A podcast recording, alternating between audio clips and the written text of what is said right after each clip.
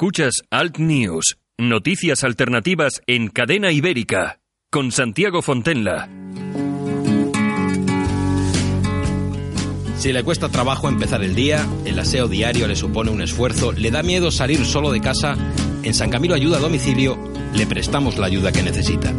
No deseche la idea sin conocer nuestros precios. Consúltelos en sancamilo.info y a través del teléfono 911-697-999. 911-697-999. Todo nuestro personal está capacitado y asegurado según legislación vigente. San Camilo ayuda a domicilio. Llame y déjenos echar una mano. Saludos, bienvenidos. Esto es Cadena Ibérica, esto es Alt News. Ahora, toda la información alternativa en la Gaceta Europea. Tratamos los temas de máxima actualidad desde un punto de vista diferente. Islamización, inmigración, llegada de refugiados. Los problemas de los que nadie habla los tienes en la Gaceta Europea de la mano de los analistas más influyentes de Europa. La Gaceta Europea, una forma diferente de informarte. Léenos en lagaceta.eu. Información alternativa. ¿Busca servicios de conserjería para su comunidad? LVT Iberia pone a su disposición los mejores profesionales. Contrate nuestros servicios y nunca más tendrá que preocuparse por bajas, absentismo laboral, suplencias. Adaptamos nuestro presupuesto a sus necesidades. Llame ahora y pida su presupuesto sin compromiso en el 91 724 23 92 o hágalo cómodamente a través de nuestra página web www.lvtiberia.com. LVT Iberia. Siempre seremos parte de la solución.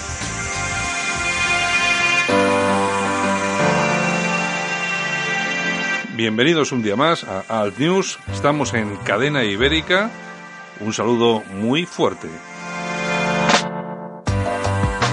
30 minutos que nos quedan por delante en los que hoy vamos a hablar de inseguridad, inmigración. Vamos a estar con nuestro invitado habitual, nuestro colaborador, habitual, Carlos da Costa, para hablar de estos temas.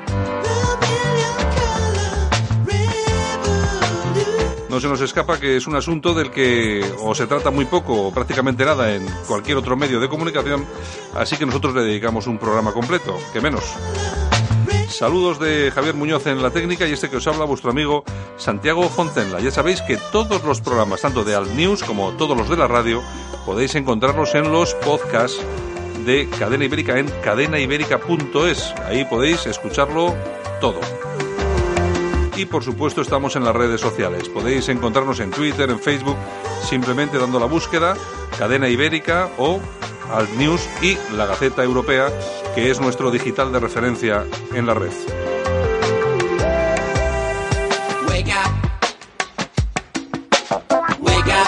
Nosotros vamos allá y comenzamos. Alt News, información y opinión diferentes.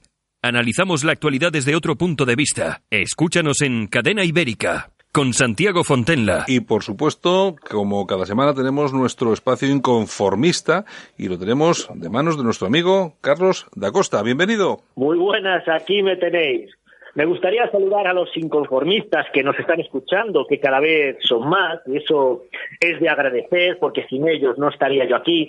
Y también darte las gracias por invitarme a tu programa, porque hablando seriamente, y esto no es darte jabón, siempre viene bien un espacio radiofónico como este, porque, a ver, en la sociedad que vivimos hoy en día, con tanto fake news y posverdades y demás términos que se han inventado, hacen falta personas como tú, como yo, o como muchos de los contertulios que participan en tu radio para contar las cosas tal y como son. Porque si tú enciendes la televisión, nunca te van a contar realmente lo que está sucediendo en España. Todo se falsea, se retuerce o se inventa para que nuestros oyentes, o sea, vosotros, que sois igual que nosotros, no es, que nos estáis escuchando, no sepáis la verdad. Porque, a ver, las noticias van y vienen. A lo mejor la ponen en una hoja de un periódico, unos segundos en la televisión, pero luego se pasa a otra cosa. ¿Y no sabéis por qué hacen esto? Pues para fingir que os mantienen informados mientras os desinforman. Por eso voy a decir, estoy muy agradecido de que me invites a tu programa. No, pues no debes estar agradecido porque nosotros lo que hacemos es fíjate, precisamente al contrario, estamos, te, agradecemos a ti que estés con nosotros porque compartimos contigo el 100% de lo que dices. Es decir, Ahora mismo los medios de comunicación no informan y se informan, eh, desinforman, que es otra, otra cuestión. Es decir, hay informaciones que no informan, sino que cuentan cosas que no son reales y de vez en cuando pues tenemos que surgir gente como nosotros, como tú, como nosotros, pues que lo cuenten eh, desde otro punto de vista, desde el punto de vista que es, para que las personas, para que nuestros oyentes, para que sepan de verdad qué es lo que está pasando. Bueno, Carlos, ¿qué tenemos este, esta semana con relación a, sobre todo, delincuencia, inmigración, refugiés? ¿Qué tienes? Pues a ver, yo quería basar el programa de hoy en hablar sobre la inseguridad en España para ayudar a mucha gente a abrir los ojos. Pero si me lo permites, antes quería hacerte una pregunta a ti y, bueno, también a nuestros oyentes para hacerles partícipes del programa. Porque puede responderse con un sí o con un no. Dime, Santi. Yo te respondo, yo te respondo con un sí o con un no seguro. A ver, dime. Pues es muy sencilla la pregunta. ¿Crees que España es un país seguro? No. Sí, a ver, bueno, yo tampoco lo creo, pero ¿por qué piensas así? Bueno, yo eh, simplemente por, me he hecho mano de las encuestas y sé lo que hay y sobre todo porque los autóctonos, las personas que somos de aquí, pues no lo tenemos muy bien en bueno, pero bueno, que tampoco voy a entrar en muchas cosas, en mucha en mucha teoría de todo esto. Me parece que no, simplemente. Eh, explícame tú, explícame. Hombre, yo ya suponía a ver que ibas a responder eso y seguramente muchos de nuestros oyentes también piensen que España no es un país seguro, porque la verdad yo debo reconocer, o sea, la España que yo viví en mi infancia o la, o la España que mi padre vivió con 18 años ya no está, o sea, tú perdona, perdona Carlos, Carlos, tú eh, ¿qué edad tienes? ¿Cuántos años tienes? Pues voy a cumplir 33 ya. Vale, es que claro, es que claro, hablamos hablamos de Españas diferentes. Yo tengo 54 pero seguramente eh, hablamos de Españas diferentes, pero son las mismas, que no tienen nada que ver con lo que estamos viviendo hoy. Claro, pues que, piensa eso, yo no soy tan mayor, aunque a veces parezco un abuelo cebolleta contando las historias. A ver, tengo, voy a cumplir 33 años y puedo asegurar con rotundidad que España ha dado un vuelco a peor impresionante, sobre todo en las últimas dos décadas. Y es así, o sea, antes podías caminar tranquilamente por la calle, fuera de día o de noche, bajar a tirar la basura, marcharte tranquilamente de vacaciones sin pensar que te van a ocupar la casa. Y hmm. hoy en día no se puede. O sea, antes no había barrios como El Gancho, el Príncipe, el Lavapiés. Y si vives ahí y eres español, es un auténtico peligro, un deporte de riesgo. Sí. Cierto. Porque donde tú vives me gustaría saberlo y tal, aquí en complicidad, en petit comité, entre nosotros, que no nos escucha nadie. donde vives hay así algún barrio peligroso, una zona no-go. Bueno, vamos a ver, tú sabes que yo soy de Bilbao. Bilbao, mm. por, Bilbao por suerte, eh, está un poco liberada de estos, pero sí tenemos nuestra zona. Tenemos nuestra no-go zone que está controlada perfectamente por musulmanes, hay mucha delincuencia, mucha violencia, pero bueno, yo creo que en todas las ciudades, ¿no? No, pero por eso yo, a mí me gusta ejemplificar las cosas cuando hablamos, para dar ejemplos reales, vivencias personales y que la gente pueda entendernos. Porque mira, pondré mi caso. Yo llevo cuatro años aquí viviendo en Ponferrada, en una zona, digamos, latina. Y desde mi casa, justo desde mi casa, he visto de todo. En un bar que abajo de mi casa hace unos años, llegaron a asesinar a un dominicano, He visto peleas a machete, prostitución, destrozos de mobiliario.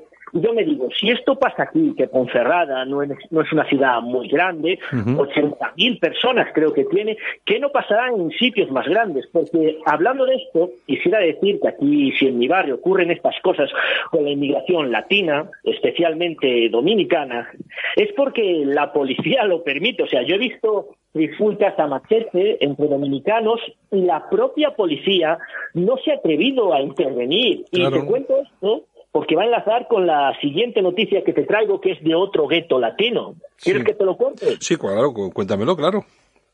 Esto se ha visto solo en las redes sociales, ya que los medios se han negado a hablar, pero por ejemplo, el barrio de Tetuán es otro gueto latino. Pues bien, le han tenido que poner escolta policial a una vecina española por las amenazas de un mafioso sudamericano al que la apodan el tigre. Pero ella no es la única, sino que el tigre ha, amenazado y ha pegado a más personas españolas de ese barrio sin que la justicia o la policía haga nada. Y yo me pregunto hasta este caso. A ver, una vecina española que tiene que llevar escolta porque un criminal extranjero la está amenazando y este tipo, el tigre, sigue en total libertad. Así que, a ver, si esto fuera un país serio, este personaje, este parásito que solo ha venido a España a delinquir, ya había sido expulsado de vuelta al inspecto agujero del que salió, pero no, lo tenemos aquí, en Tetuán, amenazando a españoles. Sí, pero eh, lo que pasa que, Carlos, ten en, ten en, cuenta que nosotros tenemos un gobierno y unas leyes buenistas que, no solamente es que favorezcan, es que permiten que ocurra todo esto y que la, la, esa señora eh, que, tenga, que, tiene que llevar escolta, que me recuerda a los peores tiempos que hemos vivido aquí en el País Vasco con, con ETA, que, que una señora lleve escolta, es que me, me parece, eh, no, no, tengo, no tengo palabras, pero me, me parece ridiculísimo. Y ya ves, Ana Rosa o Susana Griso, las reinas televisivas bueno, de las bueno. mañanas, no han tenido a bien entrevistar y contar esta noticia. ¿Te imaginas que fuera al revés? Un moro, un negro, un gitano, tuvieran que llevar escolta porque un grupo de españoles los amenazara. Estarían durante meses hablando, pero que un sudamericano, un mafioso delincuente que trafica con drogas, tenga atemorizado a todo un barrio, no pasa nada, no se informa y si la víctima es española, que le den. Pero esto, Carlos, yo creo que es un poco eh, eh, el buenismo ¿no? que estamos sufriendo y sobre todo no, eh, no lanzar noticias que puedan crear alarma social en, en relación a la inmigración, sobre todo al Islam. Yo creo que tiene mucho que ver con esto, ¿no? Alarma social o discurso de odio. Porque mira, esto que te voy a decir, según los progres bien pensantes, y también la, dere la derechona rancia del PP, esto es discurso de odio lo que te voy a decir. El multiculturalismo, o sea, tener más inmigrantes en, en España, es sinónimo de inseguridad. Y ya sé que está mal visto decirlo, pero es la realidad. Porque, por ejemplo, otro sitio multicultural plagado de pagar pensiones es Barcelona. Uh -huh, y se hace unas semanas que en el barrio de Rabalistán, dos moros, porque es verdad, Rabalistán, aquello está lleno de musulmanes. Pero sí, me ha gustado, me ha gustado el, me ha gustado el tema, además que es verdad que sí, es Rabalistán. Pues ya lo viste, amanece en plena calle, serían las cuatro, los cinco, y nada, no ha pasado nada. Lo dieron, hay unos segundos, unos minutos en la televisión, y pasaron a otra cosa. ¿Y por qué fue que se estaban peleando a machete? Pues por tema de drogas. Que al final, cuando tú hablas de inmigración, que sí, que ya lo sabemos, que no todos son delincuentes, que mucha gente viene a trabajar, pero a ver, seamos serios. Cuando tú hablas de inmigración, o hablas por violencia, por bandas y por drogas. Y en este caso, los vecinos del Raval, que la verdad no sé cuántos españoles deben quedar ahí, Tres. pero no creo que muchos, la verdad. tuvieron que aguantar, o sea, una pelea a machetazos a las 5 de la tarde. Es que además a las y estos son los mejores, ¿eh? Claro. Estos te recuerdo que son los mejores, los que vienen a pagarnos las pensiones, bueno, según... los que vienen a enriquecer nuestra cultura, sí. La cultura de los machetazos, porque yo no recuerdo en mi España de hace 30 años que los vecinos de mi familia salieran a la calle cuando había una disputa con las tierras o con el riego a resolverlo a machetazos. A ver, tal vez tú escogerías la azada o un palo y tal, pero no a machetazos en plena calle. Sí, no, eh, es que como mucho era eso, un poco la azada o algo, pero claro, no, es que, eh, eh, vamos a ver, yo no quiero transmitir a los, a los oyentes que nos lo tomamos en broma, al contrario, nos lo tomamos muy en serio, pero es que nos lo tomamos tan en serio que nos parece increíble lo que está pasando en este país. Este país que siempre ha sido, eh, pues, no sé, una, una, un país normal donde la gente trabajaba. Uno de los más seguros de Europa. Claro, súper seguro, la gente trabajaba, salían. Eh, si tu mujer se iba a trabajar por la tarde y regresaba de noche, pues no te preocupaba. Pues bueno, igual de vez en cuando había un caso. Pues claro, es que hay un, una cuestión, siempre, estos progres siempre nos dicen, hombre, es que siempre se ha violado a mujeres y te lo dicen y se quedan tan tranquilos los tíos. Claro, claro que sea, que claro, claro que ha habido delincuentes. Pero el, el, problema es que tenemos nuestros propios delincuentes y además ahora tenemos que soportar los delincuentes que llegan de fuera. Bastante teníamos con los nuestros y ahora encima vosotros sois los que defendéis a los delincuentes que vienen de fuera. Y no entro en el tema, porque seguramente que hay inmigrantes que llegan y efectivamente lo que decías tú antes, pues llegan a trabajar, son gente honrada, Pero es lo que hay, es lo que hay. Y en el Raval ni te cuento. Pero mira, el ejemplo más claro, yo he vivido en sitios pequeños, en pueblos de 30 personas, de 200, de 400, de siempre en sitios pequeños, salvo ahora y en otro, bueno, media villa en la que viví, que tenía 10.000 personas, siempre en sitios pequeños. Y tú antes podías dejar la llave en la puerta, la puerta abierta, tendida la ropa en la calle a la noche y no tenías miedo a que te entraran en casa o que te la robaran. Pero tú hoy deja tu puerta abierta y vamos a ver qué pasa. Y a ver si me quieren decir con eso que es que más inmigración no ha traído más inseguridad a nuestro país. No, pero es que, es que te critican, te critican por cerrar las fronteras y al final la gente no se entera que España es como tu casa.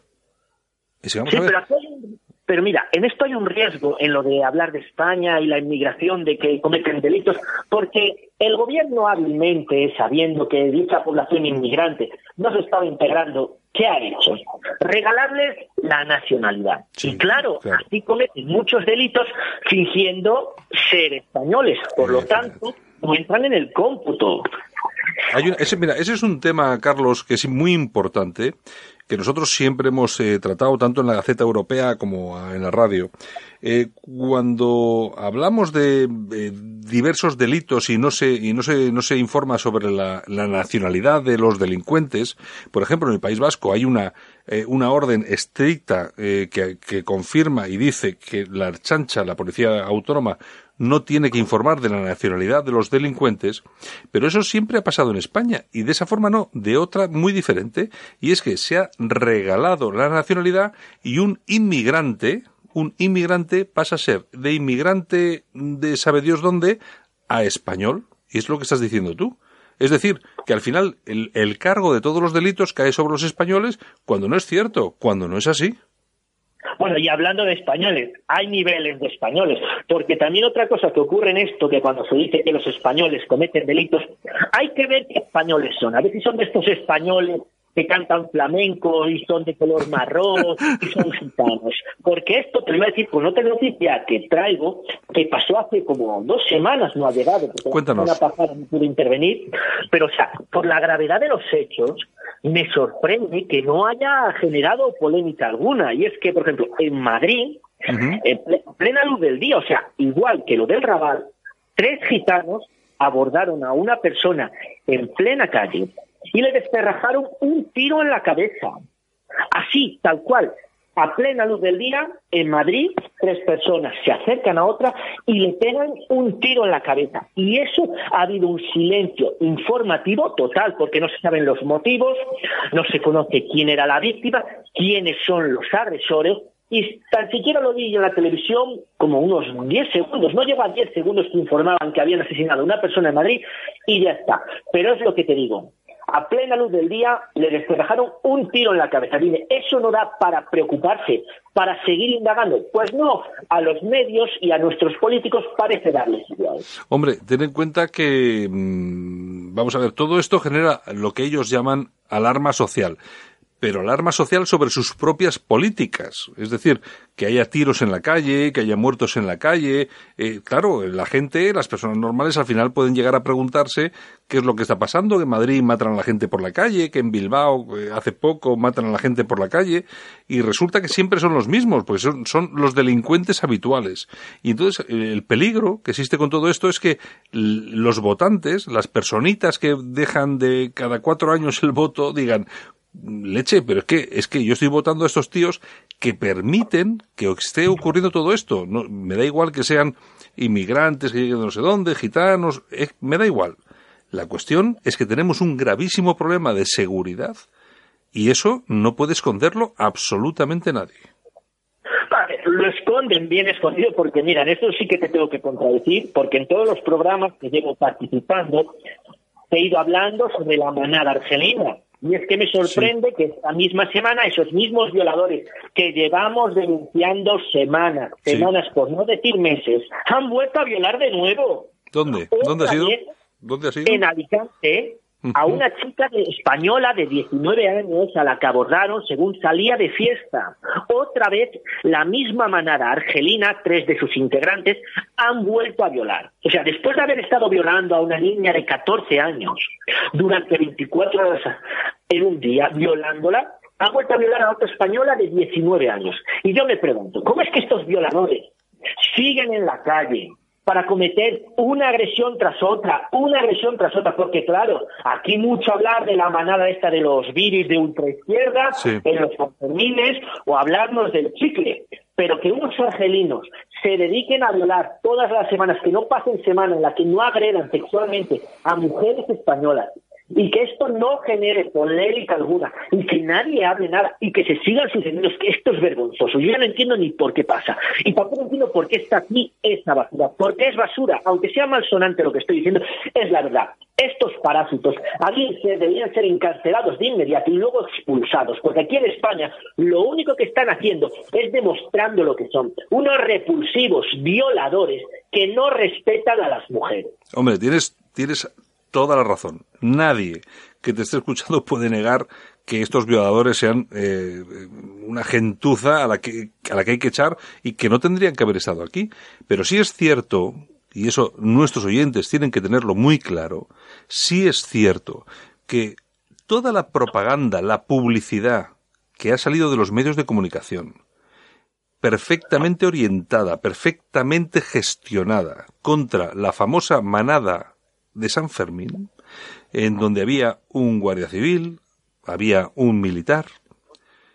No tiene nada que ver, nada, absolutamente nada, con el silencio cómplice ¿eh? que ha habido con la violación de una chiquilla por parte de varios, eh, no sé, eh, creo que eran tunecinos, creo que eran, o una cosa así. No, no, argelinos, argelinos. O argelinos, y esta que nos estás contando tú. Es decir, si todos, si son malos, son todos malos. Y si a uno le dedicamos tres horas de televisión, se la dedicamos a todos, no solamente a los españoles. Le dedicamos tres horas de televisión a todos los cabrones que violan a mujeres. Pero ¿sabes por qué no se la dedican? Y te voy a decir yo por qué porque estas noticias en, los, en las redes sociales no han tenido el suficiente eco, porque intentaron hacer lo mismo con el asesinato de Víctor Laínez. Y hasta que no estuvieron durante días, estuvimos en las redes sociales denunciándolo, por ejemplo, yo con vídeos, algunos con artículos, noticias, no lo dieron. Porque, por ejemplo, esto me lleva a la siguiente noticia. Pero perdona, perdóname una cosa, Carlos, es que eh, has nombrado de Víctor Laínez que a mí, me, a mí me duele el corazón, pero vamos, enormemente. Un tío que entra a un bar a tomar una cerveza, lleva unos tirantes o la bandera de España, lo apuñalan y lo asesinan simplemente por eso. Y que todavía en España haya personas que sacan la cara al asesino, ¿eh? diciendo que la víctima era facha, es que este país, este país se ha convertido en una mierda. Pero ¿Eh? lo primero que hicieron antes de sacar la cara por el asesino fue intentar silenciar la noticia. No ha sucedido, lo ha ignorado, porque por ejemplo, tú comparas la cobertura mediática años después del asesinato del pollo Carlos Palomino en Madrid a de Víctor Laínez, o sea, es que no hay ni comparación. Y, la, y el asesinato de Víctor Laínez sí que fue un asesinato en toda regla. Que en el caso de Josué podemos opinar si hizo bien, mal, si fue en defensa propia, no. Pero en este caso sí, fue un asesinato cobarde por las y los medios no quisieron informar. Hasta que después de unos días, todo el mundo en las redes sociales, miles, miles, miles de mensajes, les obligaron a ello. Cosa que con la manada argelina no lo hemos conseguido. Porque, a ver, hablemoslo. Parece que a la gente no le importa, porque los datos están ahí, estas violaciones se conocen, pero tampoco te creas que ha causado tanto revuelo, que yo me pregunto, ¿es que acaso a los españoles de bien y a esos rojillos que yo no les llamo españoles de bien porque no lo son, porque no lo son de verdad.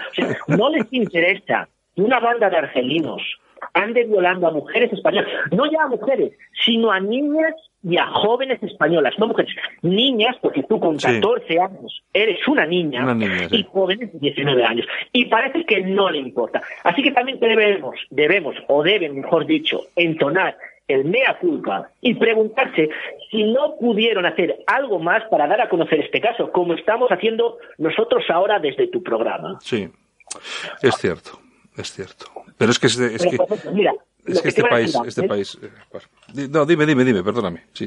Lo que te iba a decir antes del rumano, que por ejemplo, lo traigo a coalición, lo de la agresión a la anciana española de Algeciras, pero también por el tratamiento mediático, porque ocurrió lo mismo, y es curioso, hasta que a partir de las redes no empezamos a darle bombo, bombo ahí anunciando también a una española, una anciana, y a sacar los vídeos y a viralizarlo, los medios y nuestros políticos también se mostraron reticentes, y ahora sí, el ministro Zoido parece el abanderado de la justicia, que sí, que lo han detenido gracias a él. No, perdona. Durante los primeros días, ni los medios ni los políticos dijeron nada de esta agresión. Solo lo dijeron que, al igual que el caso de Víctor Lainez, cuando vieron que la avalancha informativa de la gente de las redes sociales normal y corriente, como tú o como yo, empezaba a hacer algo grande. Si no, no hubieras dicho nada tampoco, porque el agresor de esta anciana era un rumano. Y me apuesto lo que sea a que era un rumano gitano que además dicho rumano salió hace poco porque estuvo preso por asesinato en España. Bueno, hay una cosa, hay una cosa, Carlos, que es muy importante. Vamos a ver, yo conozco, yo conozco rumanos aquí en Bilbao y lo primero que me dicen, no tenemos nada que ver con los gitanos rumanos. Es lo primero que te dicen, no tenemos nada que ver. Es decir, como si a nosotros nos dicen que tenemos que ver algo, yo que sé, con... bueno, no, ellos no quieren saber nada con esto, porque efectivamente los rumanos en España, pues bueno, no, no generan problemas, pero los gitanos rumanos generan muchísimos problemas, no tienen sentido de la propiedad, de la vida humana, no tienen absolutamente ningún sentido de este tipo. ¿Es así? Pues, pero mira, cuando un rumano comete un delito, tú ves que los medios especifiquen que era gitano o simplemente dicen un rumano para claro, intoxicar Claro. Pero es que, claro, es que los mismos rumanos se oponen a eso. Porque el rumano que ha venido aquí, que está aquí, que dice, es, es blanquito, y dice, pero es que no tengo nada que ver con este tío que se dedica a robar, a matar, a violar. Claro, porque no, es que los medios de comunicación están generando una situación que no se corresponde con la realidad. Pero lo mismo pasa con la violencia de género, que cuando el agresor es español, de verdad, pero español de origen, y que dicen era español el asesino, sacan su foto, pero curiosamente, como la mayoría de los casos de muerte por, entre comillas, violencia de género el agresor es extranjero, en esos casos no lo dicen y tampoco hacen hincapié en la nacionalidad del, asesino. A lo mejor en el de la asesinada, pero no del asesino. Yo es que los medios son muy taimados en estas cosas. Sí, yo lo que yo lo que yo lo que diría a nuestros oyentes es que cada vez que vean una información relacionada con robos, violaciones, agresiones, que se fijen porque la, la información siempre cita el origen del agresor o del delincuente. Si es español, lo cita. Si no es español, no lo cita. Eso quiere decir que perfectamente puede saber cuándo el agresor, el delincuente, el ladrón es de origen inmigrante y no. Porque al final quieren hacer, eh, eh, hacen que crean una, una, una especie de norma para no crear alarma social, pero al final la crean porque, oye, si solamente salen delincuentes cuando son españoles y cuando no lo son no se nombra, resulta que los que no se nombra son todos inmigrantes extranjeros. Así que... Mira, pero la excusa que sí que me da rabia ahora que hablas lo de delincuentes españoles es cuando tú hablas con un progre de estas cosas y te suelta. No, también hay españoles en las cárceles, también hay españoles delincuentes. Y yo digo, a ver, es que estamos en España, ¿cómo no va a haber españoles delincuentes? Pero tú estás tonto. Lo raro, lo raro es que haya, eh, eh, lo que haya delincuentes eh, argelinos, eso es lo raro. no, no que haya españoles, es que es así. Mira, te voy a preguntar y a nuestros oyentes también de nuevo, para hacerles partícipes. ¿Conocéis el caso de alguna banda de españoles que en Argelia estén violando a mujeres argelinas? Os dejo que miréis. A ver, ¿conocéis algún caso? Claro. O de españoles que en Francia o en Alemania, cuando iban a trabajar, se pelearan a machetazos en la calle. ¿Conocéis algún caso? Que tiene muy mala fe, Carlos. No, pero es que al final siempre pasa eso, lanzan la excusa de que hay españoles que delinquen, de que los españoles también eran inmigrantes, ya, ya, pero solo hay que ver cómo se comportaban los españoles cuando iban a trabajar a Francia, Suiza y Alemania y cómo se está comportando esta gente aquí. Nada, el culpable eres tú, Carlos, que eres, que tienes muy mala fe. Y, tú por darme, ya verás como al final, tras varios programas nos van a detener por incitación al odio. Pues bueno, Eso puede pasar, cuidado. Bueno, es que eh, seguramente que algunas de las personas que nos escuchen, nos estén escuchando ahora, les resulte raro, pero es posible que o nos cierren la radio o, o nos creen algún problema por hablar de estas cosas, porque en este país, por mucha, mucho free speech, mucha libertad de expresión que exista, no existe ningún tipo de libertad de expresión o muy limitada. Pero es para que luego esté la izquierda hablando de Baltonic o de Pablo Casel, cuando nosotros, por decir la verdad, corremos el riesgo de ser silenciados o de ser encarcelados como Pedro Varela, porque lo curioso de esto es que matan al mensajero, pero no a quien comete estos actos, o sea, nos quieren silenciar a nosotros que denunciamos a la gente que está haciendo mal, y a esa gente que en verdad está haciendo mal, la mantienen mm. en la juega. Yo te voy a decir una cosa, y ahora que has nombrado a Pedro Varela, eh, vamos a ver, en este país, quien esté a favor de la libertad de expresión, quien esté a favor de que cada uno diga lo que tiene que decir sin meterse con nadie, simplemente, oye, yo digo lo que pienso y si te parece bien, bien, y si no. Vamos a ver, que una persona, que un librero, piense como piense, tenga la ideología que tenga, me da igual, de extrema derecha, de extrema izquierda, nazi, comunista, me da igual. Que a una persona, por vender libros, por pensar lo que es, se le mete en la cárcel, solo pasa en España. No pasa en, bueno, quizá en Alemania, porque son así de, de tarugos, pero es que me parece ridículo cuando estamos soportando a otra gente que nos está vendiendo, por ejemplo, el genocidio comunista como una cosita muy positiva que era muy buena y que teníamos, tenían que haber hecho porque era necesario. Es que tenemos un país que es básicamente ridículo y acomplejado en este tipo de temas. Por lo tanto, yo aquí con mi nombre, que me llamo Santiago Fontella, todos saben que hago este programa, reivindico la libertad de Pedro Varela a vender los libros que le dé la gana, que piense como quiere pensar, porque todos, lo que todos los que creemos que Europa, que Occidente tiene que ser libre, lo creemos de verdad, para que digan lo que nos gusta y también lo que no nos gusta.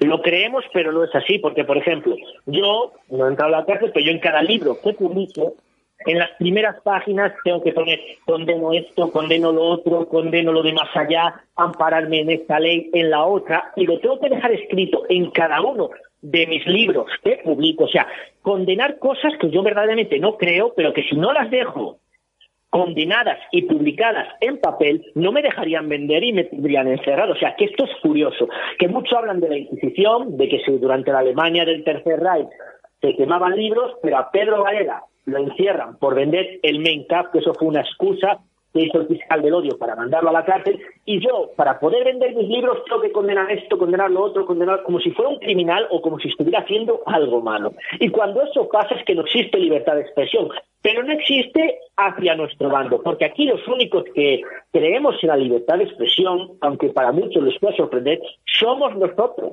porque yo no recuerdo casos de gente como nosotros, ya falangista, de derechas, monárquica, nacional socialista o fascista, que intente reprimir al contrario, como ellos nos intentan reprimir a nosotros. Es que a mí, yo te voy a decir una cosa, Carlos, a mí me parece, no sé, igual es que vivimos en la España del 2018. Pero de mi punto de vista, es que a mí me parece estupendo que venga un tío que publique o que, que edite el, yo que sé, las obras completas de Marx y que las venda, sabiendo, como sabemos todos, que ese ha sido el principio del mayor genocidio de la historia.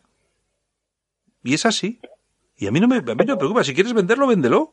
Ahora, a un tío en Barcelona, que tiene una pequeña librería, que edita un libro, que ahora dicen que los derechos de un libro te los tiene Baviera, me, da igual. Pero ¿por qué no va a vender el libro que le dé la gana? ¿Por, ¿por qué? O sea, ¿qué tipo de, ¿qué tipo de libertad? La censura. Claro. Es que no, no, es, es que es, es, censura pura y dura. ¿Por qué no va a poder? Pero bueno, en fin que son otras discusiones. Igual hablamos otro día de esto, que me interesa. Además, además voy a traer a Pedro Varela cuando, cuando pueda, porque ya sabes que ahora está, el pobre hombre está en la cárcel. Cinco o seis meses, ¿no? Sí, sí, sí. Y voy a intentar traerlo porque es que me parece ridículo, porque es que no es solamente las ideas, sino es que es la libertad. Vamos a ver, y es que yo creo, mira, yo es que creo firmemente en la libertad de expresión. A mí un tío que sea anarquista, que sea comunista, que sea radical de no sé qué, soy estoy a favor de que pueda hablar en un medio de comunicación y decir lo que le dé la gana. Pero sí, déjame a mí también hablar y decir lo que yo quiero decir. Y a ti, Carlos. ¿Eh? Pero no... esa es la cuestión. Si estamos aquí hablando es gracias a tu esfuerzo y a la gente de tu cadena que posibilita este programa. Si no, no nos darían bola en ningún sitio. En fin, bueno, oye, pues un abrazo muy fuerte. Y una cosa antes de nada, animar a los oyentes a que publiquen comentarios en Twitter o en los programas de ebooks para generar un debate, que siempre está, que me gustaría conocer su opinión. Bueno, oye, por cierto, es verdad que se me olvidaba, venga, último minuto. ¿Tu, eh, ¿Tu cuenta de Twitter es...? Arroba Ceildux, con Z y X, la de siempre, desde hace años. Yo recomiendo a todo el mundo que entre ahí, que eche un vistazo. Habrá libros que le gusten más, libros que le gusten un poco menos. Por eso somos libres, por eso creemos en la libertad de expresión. Si quieren comprar algún libro, estupendísimo.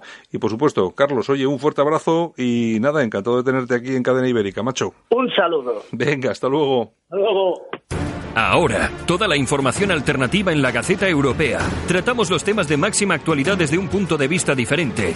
Islamización, inmigración, llegada de refugiados. Los problemas de los que nadie habla los tienes en la Gaceta Europea de la mano de los analistas más influyentes de Europa. La Gaceta Europea, una forma diferente de informarte. Léenos en lagaceta.eu. Información alternativa. Y hasta aquí hemos llegado hoy en estos 30 minutos de radio analizando lo que ha sido la actualidad de la inmigración, en este caso, la inseguridad. Hemos estado con nuestro colaborador habitual, Carlos da Costa. Yo creo que ha sido 30 minutos, han sido bastante interesantes y sobre todo nos han despejado bastante, bastantes dudas de lo que está ocurriendo en este país, que de momento se sigue llamando España, pero solamente de momento.